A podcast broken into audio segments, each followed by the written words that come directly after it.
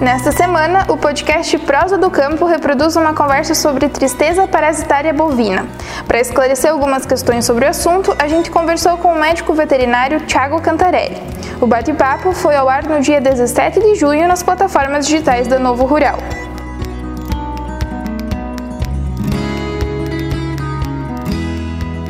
Olá pessoal que acompanha as plataformas digitais da Novo Rural. Hoje a gente vai falar sobre tristeza parasitária bovina.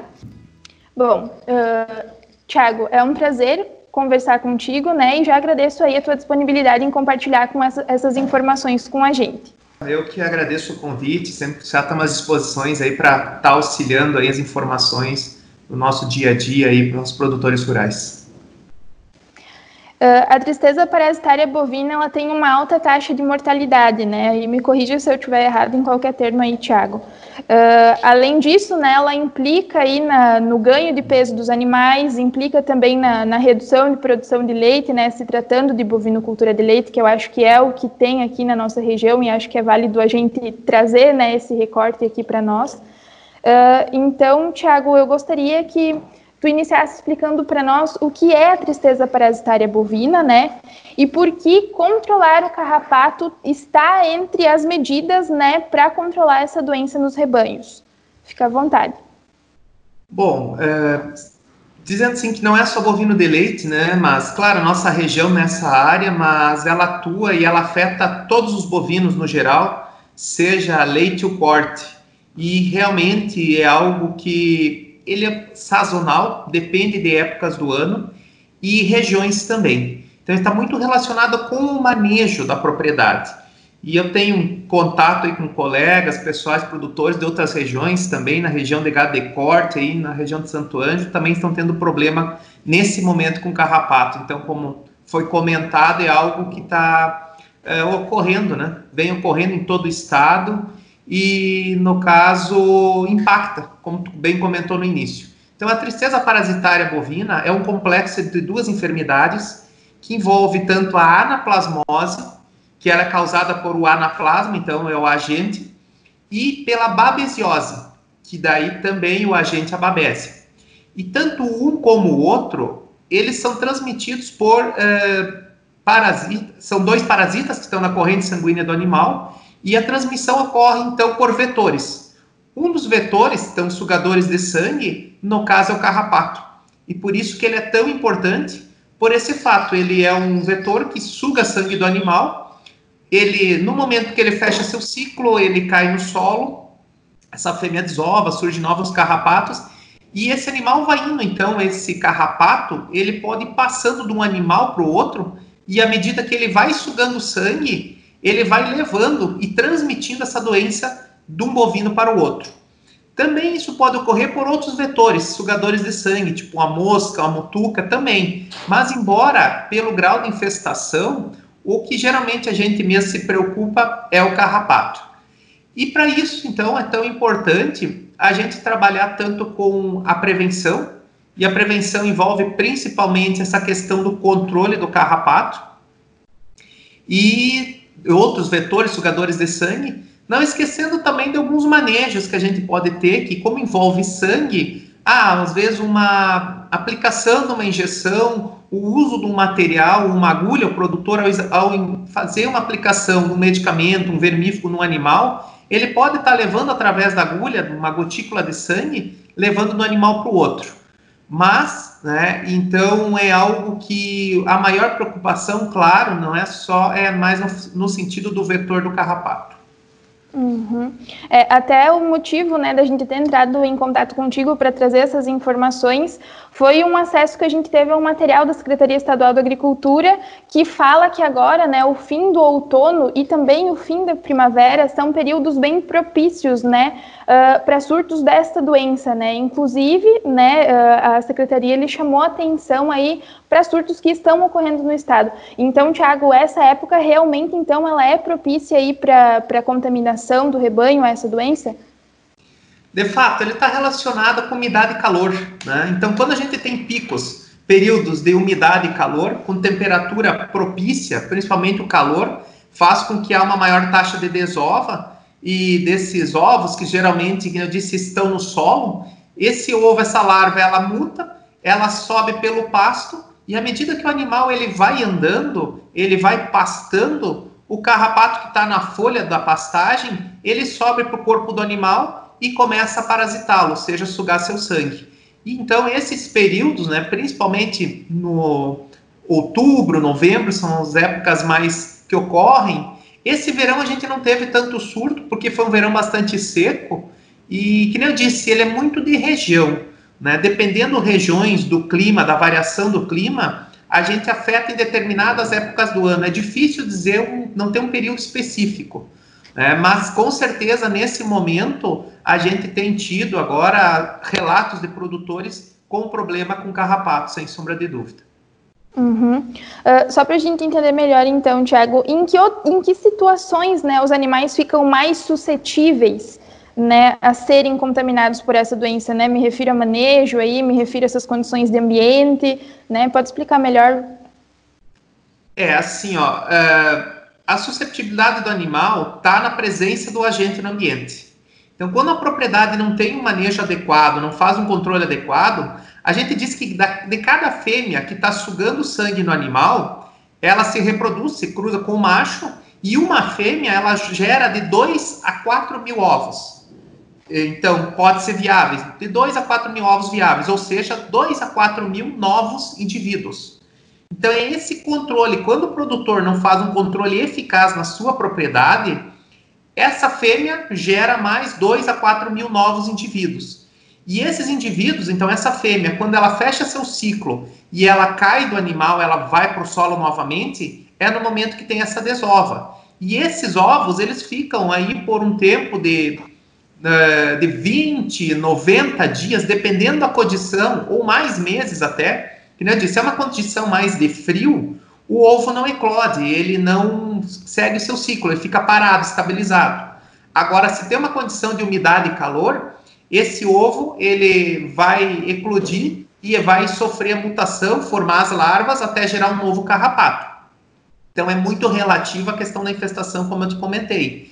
Depende muito do manejo. Quando esse manejo, então, não é adequado, o produtor não faz um controle, ele infesta. A gente diz que, assim, aqui somente 5% dos indivíduos, dos carrapatos, estão no animal. 95% estão no solo, na pastagem.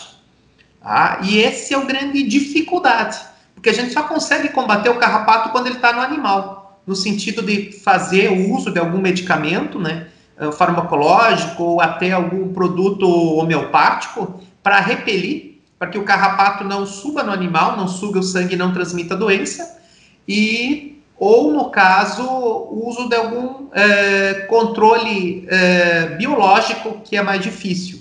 Então é mais difícil passar um princípio ativo, uma cipermetrina na, em toda a pastagem para eliminar os ovos, para eliminar o carrapato. Então por isso que isso tem que ser a longo prazo e é um controle contínuo no sentido de que o produtor tem que sempre buscar diminuir a taxa de infestação em suas pastagens. Uhum. Uh, tá, certo. Uh, como seria então identificar a tristeza parasitária nos animais, né? Que características que eles têm após contaminados que, que indicam, né, que eles estão aí contaminados com a doença? Bom, o carrapato então é o vetor, né, que ele transmite através de, de sugar o sangue indo de animal para animal, e esse carrapato ele pode estar contaminado pela babésia ou pela anaplasma. E esses dois uh, parasitas que são uh, que estão no sangue, no caso, eles atuam nas células sanguíneas, eles acabam desenvolvendo um quadro de anemia no animal. Então, o animal é conhecido por amarelão, a tristeza parasitária, né? Porque uma das sintomatologias da tristeza parasitária é o animal ficar amarelo, né? Então ele fica ictérico, termo técnico é icterícia. Tá? Então, o início da doença, o animal apresenta febre, aumento de temperatura, né? Passa de 39, chegando a 40, 42 graus.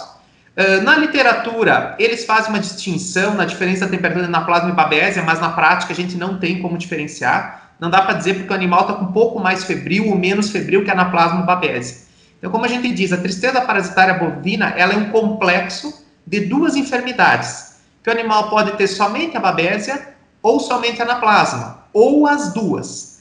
Como que o produtor vai diferenciar? Na prática, o próprio clínico, o veterinário, a gente não consegue diferenciar. A gente observa que o animal tem febre, o animal vai ficando ictérico e passando para um quadro de anêmico, a mucosa vai ficando branca quando a doença vai agravando.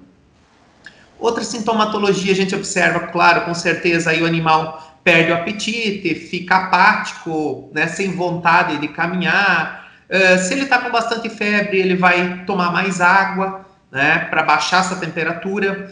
Uh, a gente vai observar um batimento cardíaco mais acelerado, um, um movimento respiratório mais intenso. Tudo isso são causas da tristeza. Mas veja, febre e é, taquicardíaca, que é o batimento cardíaco acelerado, e taquipneia, respiração aumentada, não quer dizer que seja só tristeza parasitária. Qualquer enfermidade, qualquer infecção que atue no animal ou no ser humano, ela causa febre e isso leva um aumento respiratório também. Então veja bem que não dá para a gente dizer simplesmente porque o animal está com febre ou está com a respiração aumentada que é tristeza. Por isso que é um diagnóstico, é um conjunto de sintomas, de sinais clínicos. Então, os mais comuns, que eu comentei, o animal vai apresentar febre, vai ter um batimento cardíaco acelerado, um movimento respiratório aumentado e vai ficar geralmente amarelo, passando de amarelo para branco a mucosa. Então, uma forma do produtor observar é sempre olhar a mucosa, seja da conjuntiva, no caso do olho, né? Então, ele olha a mucosa conjuntiva, ou então a mucosa, no caso das fêmeas, a mucosa vaginal. Pela coloração da mucosa, uh, tu consegue ver se ela está de amarela para branca, é um indicativo que é tristeza. E sem sombra de dúvida, com isso afeta a produção, o animal come menos, produz menos leite e assim por diante. Feito esse diagnóstico, quando nós chegamos nesse quadro, a gente tem que tratar o animal. Né? Então, para não o animal não virar óbito né, que dificilmente o animal vai se recuperar por conta. E aí envolve o uso de antibióticos. Uma forma de nós ter um diagnóstico preciso é fazer uma coleta de sangue. Então a gente teria que pegar uma amostra de sangue do animal e fazer um esfregaço numa lâmina e pegar o microscópio, então, no laboratório e identificar o parasita na lâmina.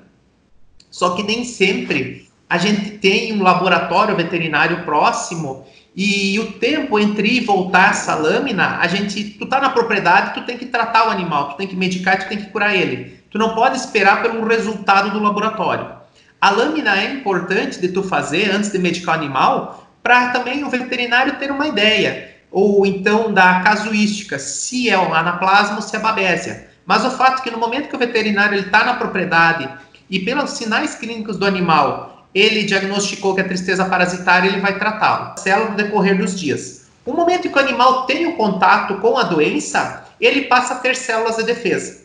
E por isso que um outro fator que quando a gente fala na prevenção é controlar o carrapato, baixar a infestação, mas nunca eliminar 100%.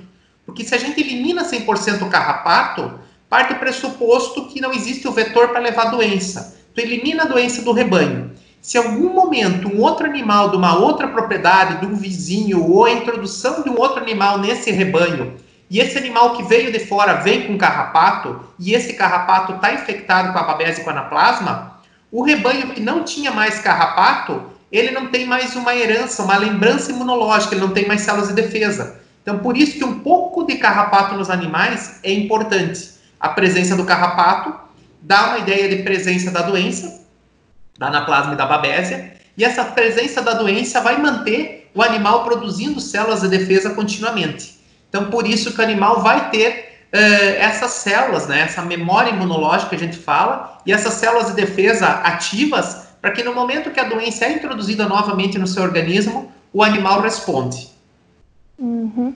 Tiago, para a gente já ir se encaminhando aí para o fechamento da nossa conversa, eu acho que é bem pertinente a gente também destacar o acompanhamento de um profissional, né? Essa doença aí, por ter essa alta taxa de mortalidade, enfim, tanto para detectar, tanto para o tratamento, eu acho que é preciso, né, ter esse acompanhamento aí de um médico veterinário, de um profissional aí que, que consiga solucionar essa questão aí dentro da propriedade, né? É, sempre importante a gente ter um técnico, um profissional, um médico veterinário, no caso, atuante para sanar essas dúvidas e principalmente, eu te digo nesse sentido, nós falar em prevenção. Então, para fechar, vamos falar da prevenção especificamente, né? A prevenção da tristeza parasitária envolve isso, controle do carrapato principalmente. Os cuidados no manejo, que nem eu comentei também, algum, alguma agulha, tipo, ah, que está medicando um animal que está com tristeza, use uma seringa e uma agulha descartável, para que tu não reutilize esse material em outro animal. Porque por mais que às vezes tu lave a seringa, a agulha,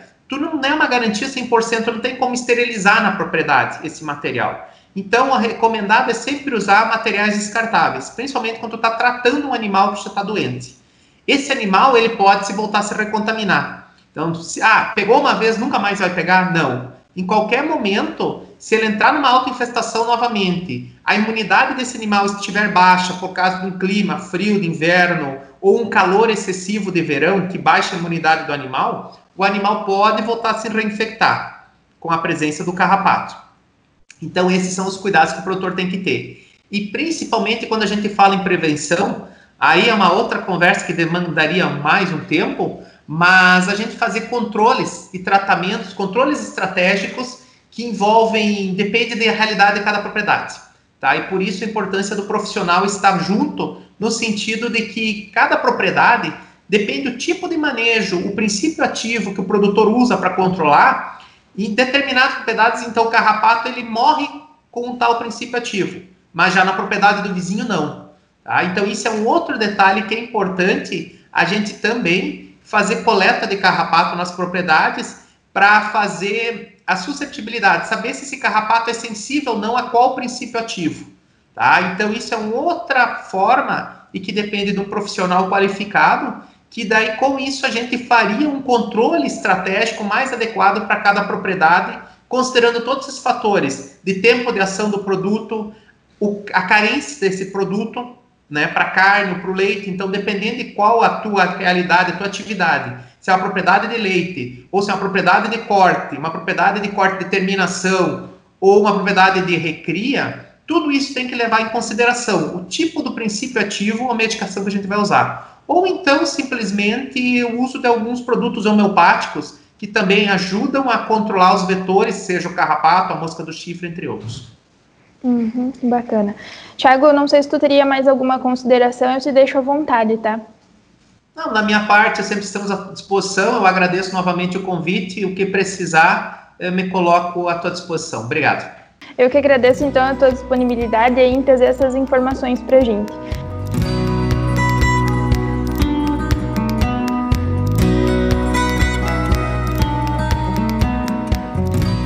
Este foi mais um episódio do podcast Prosa do Campo, no quadro Parceiros do Leite da Novo Rural. Lembrando que esta é uma reprodução da conversa com o médico veterinário Tiago Cantarelli sobre tristeza parasitária bovina. A produção e apresentação foi minha, Rafaela Rodrigues, com edição de áudio de Camila Wessner. Até o nosso próximo encontro.